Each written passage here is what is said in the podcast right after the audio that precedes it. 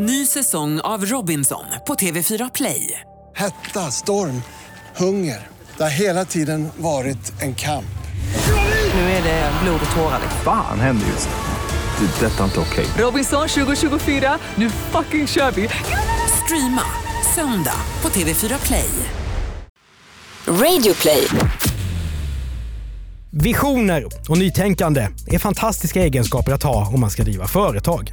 Men ibland är det svårare än vad man har tänkt att göra verklighet av idéerna. Och det blir allt för frestande att fuska med bokföringen. Extra dumt om man inte har en enda merit för att vara VD. Och en historia om en sån här historia ska du... Vänta. Du läser på gränsen till för fort också. Ja, välkommen till ännu ett avsnitt av Misslyckade brott. Jag heter Mattias Bergman och sitter här mitt emot Andreas Utterström och ska nu berätta om planerna på en elrevolution som slutade i miljardsvindel. Och VDn som avslöjade sig i mejl där han uttryckligen bad sina medarbetare ljuga om siffrorna.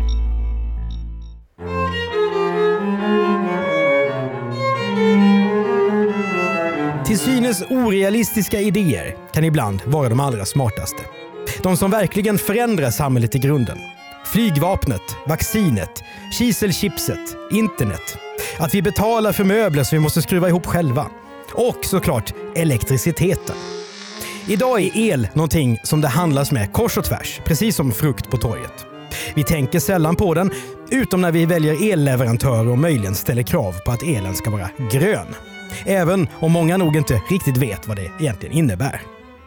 Oavsett hur det är med den saken så är det faktum att någonting är miljövänligt ofta ett bra säljargument. Detta insåg norrmännen på elbolaget Troms Kraft som 2001 bestämde sig för att satsa på den svenska marknaden, vilken nyss hade avreglerats. Så Troms Kraft grundar dotterbolaget Kraft och Kultur. Det är ett elhandelsbolag som varken producerar egen el eller äger några elnät. Istället ska man vara en slags mellanhand som köper elenergi från vind och vattenkraft, vilken sen säljs vidare till oss konsumenter. Kraft och Kultur blir ett av de första gröna elbolagen i Sverige. Målgruppen är privatpersoner, företag och kommuner som är intresserade av både miljö och kulturfrågor. Bolaget ska alltså sälja el med den ena handen och böcker med den andra. En kombination som inte låter helt självklar. Men vad vet man? Tänk om det här kommer att bli en av de där märkliga idéerna som sen ska visa sig vara ett riktigt snilledrag. En sån där snilleblixt som 25 år senare skulle te sig så självklar att alla i branschen förbannar sig själva för att de inte själva kommit på det. Kraft och kultur kanske har en parallell till när gummiföretaget Nokia utvidgade från däck till mobiltelefoner på 90-talet. Det är högspänning på Kraft och kulturs kontor. Men redan innan verksamheten kommit igång begår styrelsen ett stort misstag. De tar en risk när de ska rekrytera sin VD. De ringer Boris Benulic. Har han varit verkställande direktör tidigare? Nej. Eh. Har han någon ekonomisk utbildning? Har han någon som helst erfarenhet av elhandel? Absolut inte. Nej, Boris Benulic är någonting helt annat. Han har en bakgrund som journalist på bland annat Eskilstuna-Kuriren och den kommunistiska tidningen Stormklockan. Sen har Boris jobbat på Nordea och Arbetsmarknadsstyrelsen och varit marknadschef på vänsterförlaget Ordfront. Boris Benulic är idérik, yvig och hörs när han pratar. Mest känd för oss i allmänheten är Boris Benulic som slugger i egenskap av kontroversiell krönikör i Sveriges mest spridda tidning på den här tiden, Metro. Där har han i flera år gjort sitt yttersta för att få svenska folkets blodtryck att skjuta i höjden när de sitter i tunnelbanan på morgnarna. Sommaren 2000, året innan Boris Benulic blir VD på Kraft och Kultur, så skriver han till exempel att semestern borde avskaffas. Om folk bara hade kul på jobbet skulle de inte behöva ha ledigt. Det här är ju ett medialt övertramp kan man säga i samma klass som att attackera Astrid Lindgren eller vilja avskaffa allemansrätten. Kvällstidningen Expressen hänger såklart på här. De ringer upp fyrabarnspappan, marknadsföraren och semestersabotören Boris Benulic och ber honom utveckla sina tankar om svenskarnas arbetsliv. Boris svarar. Människor tycker om att arbeta, men de vill göra vettiga saker och ha anständiga arbetstider. Om man har ett bra liv med balans mellan fritid och arbete behöver man inte semestermånaden. Som alternativ till semester säger Boris att han kan tänka sig att med ett enkelt yxhugg sänka arbetstiden. Boris Benulich berättar också att han har lovat sina barn att jobba mindre framöver än de 16 timmar om dagen han avverkar nu. Så man säger sig jobba. Varje gång någon säger att den jobbar mer än 10 timmar om dagen så blir jag alltid misstänksam. 16 timmar om dagen. Alla Jag ska aldrig timmar. bli en sån företagare som säger jag, jag, jag är egen företagare, jag försöker gå ner till heltid. Skjut Jo, mig om jag säger jo, sånt. det kommer Ja. hända. Nej, Boris berättar också att han har lovat sina barn att jobba mindre framöver än de 16 timmar om dagen han avverkar nu. Men så blir det inte riktigt. För 2001 så får Boris Benulich karriären oväntad vändning när han blir någonting så fint som VD just på då Kraft och Kultur. Till en början ser allting väldigt bra ut. Kraft och Kultur säljer sin miljövänliga el och får med tiden 70 000 kunder. När de inte frustar åt Boris krönikor så ser Stockholms jobbpendlare elhandelsbolagets stora reklamskyltar i tunnelbanestationerna. Det här är någonting nytt och oväntat. Kraft och Kultur är en uppstickare. När de inte säljer el så ger Kraft och Kultur ut tidskriften Voltaire. Som den såklart det var coolt om det hade kommit en konkurrent som bara hade gett ut Rousseau. Ja, eller Montesquieu. Ja, just det. Ja. Där får läsarna ta del av temanummer om allt från Finland till djur och dygd. Förlaget Voltaire Publishing ger ut böcker med kreddiga titlar som Blod och jord, historien om folkmord och utrotning och Från fatwa till jihad. På Bokmässan i Göteborg tar Voltaire Voltaire ifrån tårna med allt från rättvisemärkta kläder till kostnadsfri bröllopskonsultation.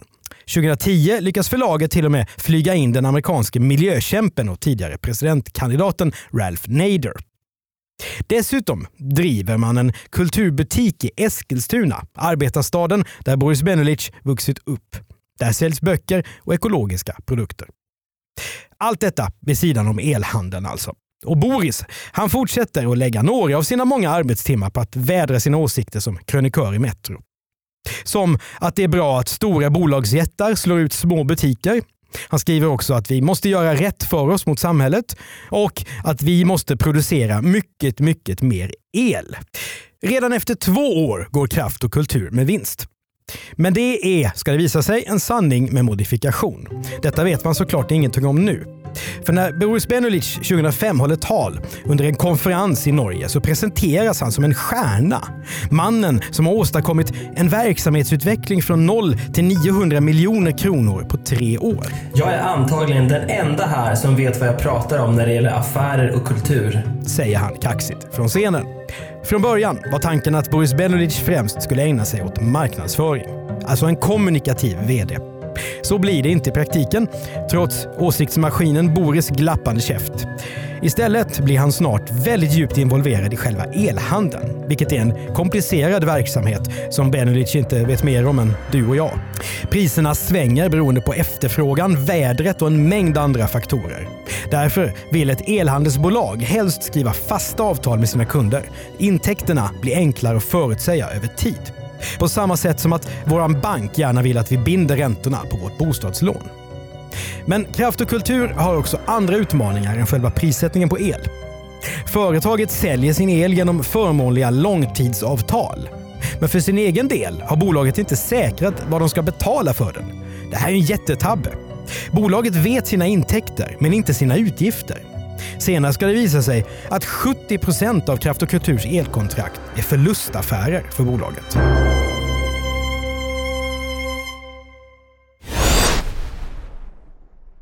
Ny säsong av Robinson på TV4 Play.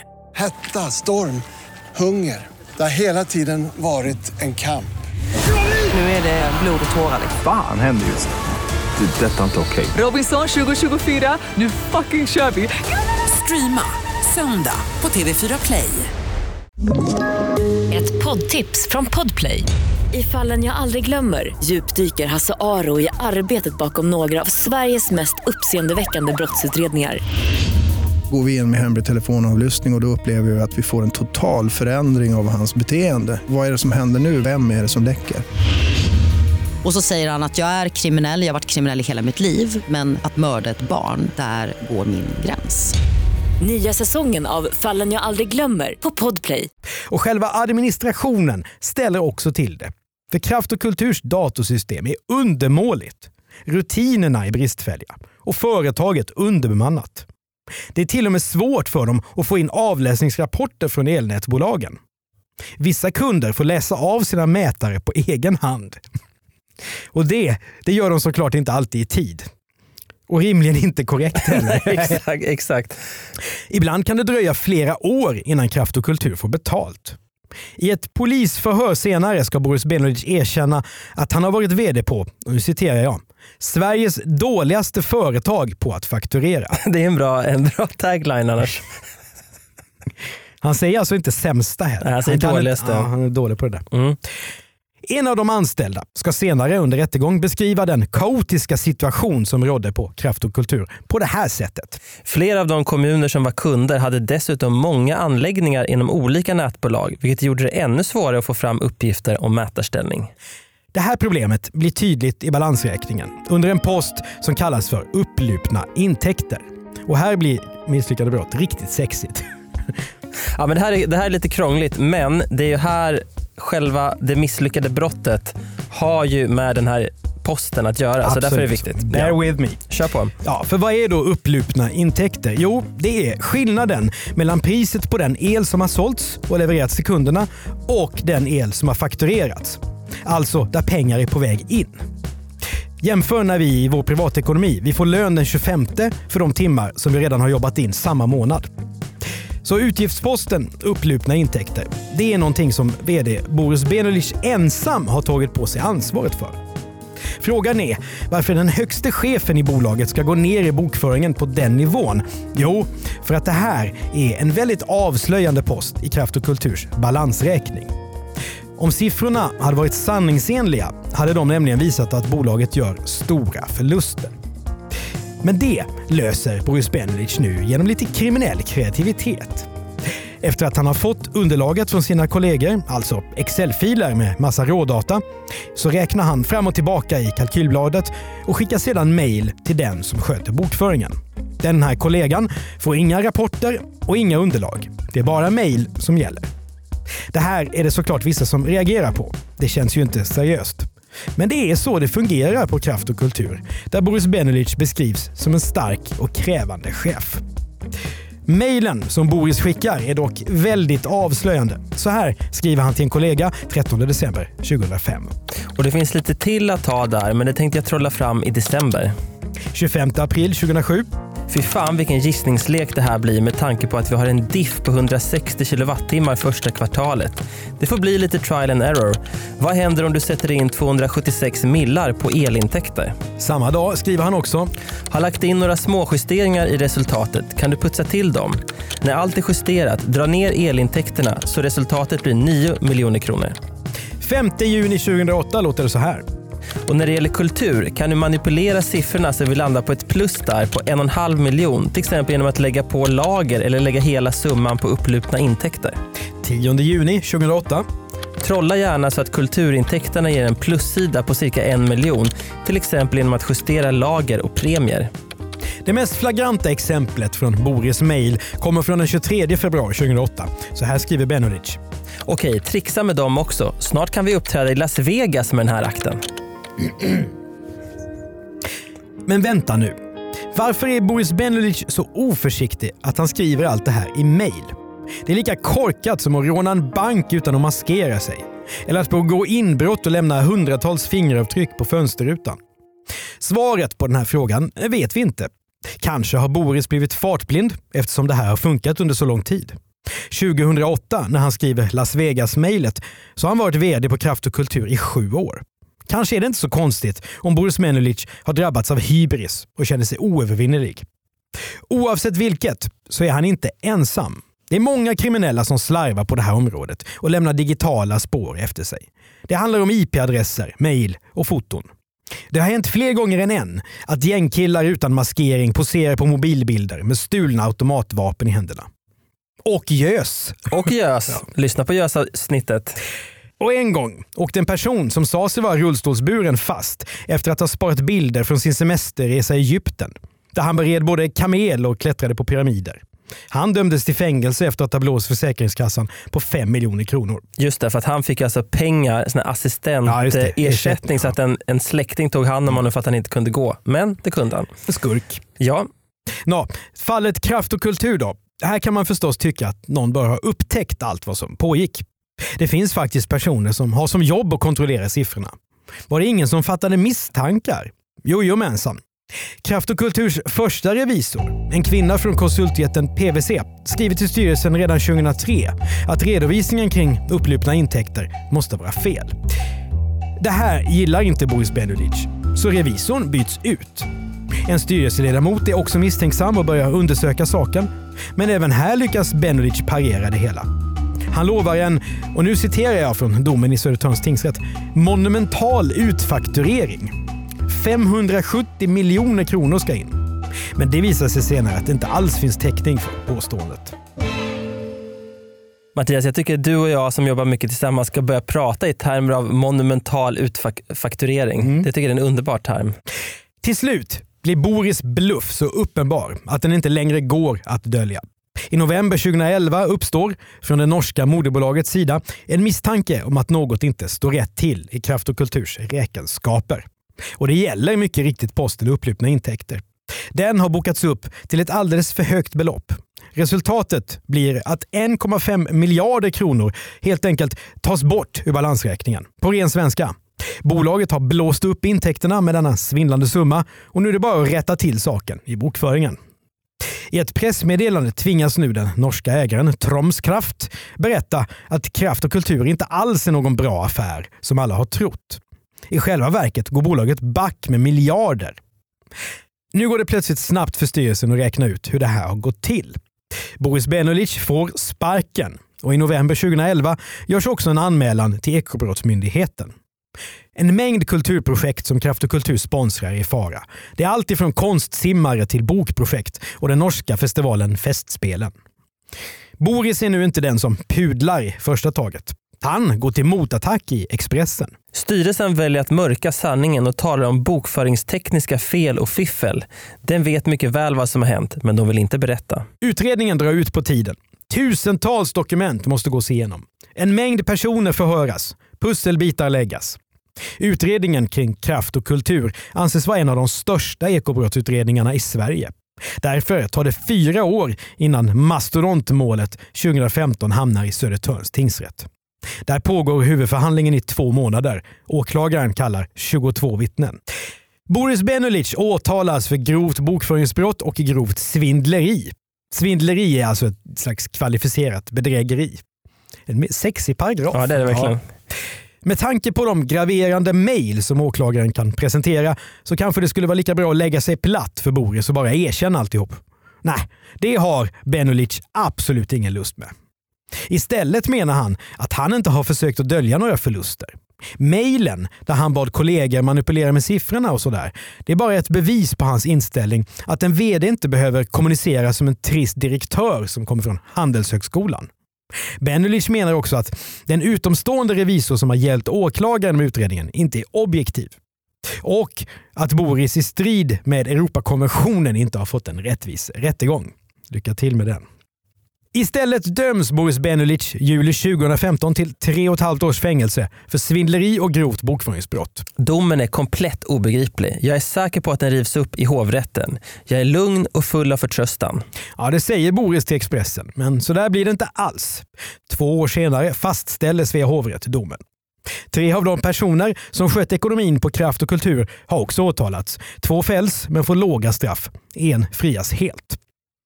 Viktigt att påpeka är att Boris Benulic inte har stoppat pengar i egen ficka. Däremot hade han naturligtvis ett intresse av att upprätthålla illusionen av att kraft och kultur gick som tåget. VD-jobbet gav Boris inte bara en hög lön utan också status i både kultur och businesskretsar. När vi sitter och bandar det här avsnittet, september 2018, då har Boris Benulic skulder hos Kronofogden på 1 340 950 kronor. Och det vet vi med säkerhet för jag har ringt Kronofogden och kollat. Så på kronan är detta rätt. Boris Benulic avtjänar sitt straff på en anstalt som har säkerhetsklass 3, vilket är den lägsta. Det innebär rent konkret att det bara går därifrån för den som vill rymma. Men om Boris skulle få för sig det så blir det en betydligt hårdare anstalt nästa gång. Har Boris Benelich nu då trappat ner och lugnat sig? Nej, han håller igång. I väntan på att eh, han ska åka in i fängelse våren 2018 så kommer han ut med boken Inte mitt krig och ger då en intervju till Eskilstuna-Kuriren. Ursprungligen handlade boken enbart om kraft och kultur, men den kändes så gnällig och rättshaveristisk att jag inte orkar läsa den själv. Ja, så säger Boris. Och efter kraschen med elbolaget har Boris bland annat sysslat med att röka och sälja kött och att ordna barbecue-kvällar runt om i Sverige. Jag var trött på att vara intellektuell och ville ägna mig åt ett hantverk. Så säger han till Eskilstuna-Kuriren. Men Boris kan inte hålla sig borta särskilt länge från opinionsbildningen och snart är han tillbaka med sin ganska glappa käft. Idag är han inte längre kommunist som han var på det röda 70-talet utan kallar sig extremt libertariansk. Det betyder att han tycker att staten ska lägga sig i människors liv så lite som möjligt och bara stå för det allra nödvändigaste. I övrigt ska folk få klara sig själva. Boris säger att han också har en ny bok på gång där han vill skriva om ämnen som är långt större än elmarknaden. Nämligen depression, familj, beroende och Gud. Och även om de senaste åren har varit tuffa för Boris Benulic så kunde det ha varit värre. Så här säger han till Eskilstuna-Kuriren. Om jag inte hade varit så luttrad skulle jag sitta på hispan.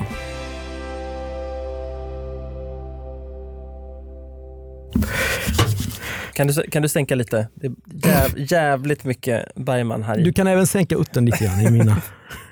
Hej igen! Här är Mattias och Andreas på Misslyckade brott. Och vi är tillbaka i studion Andreas. Vi måste komplettera det avsnitt som vi redan har spelat in. Ja, och det måste vi göra därför att vi har fått brev av Boris Benulic. Ja, för du har, ju, du har ju skickat brev till Boris och berättat att vi skulle banda om... Ja, och frågat om han hade någonting att tillägga utöver det han har sagt i, i förhör och det han har skrivit i sin bok. Och då skriver på vacker, med vacker handstil skriver, Nej, så vacker var den skriver inte. Boris så här.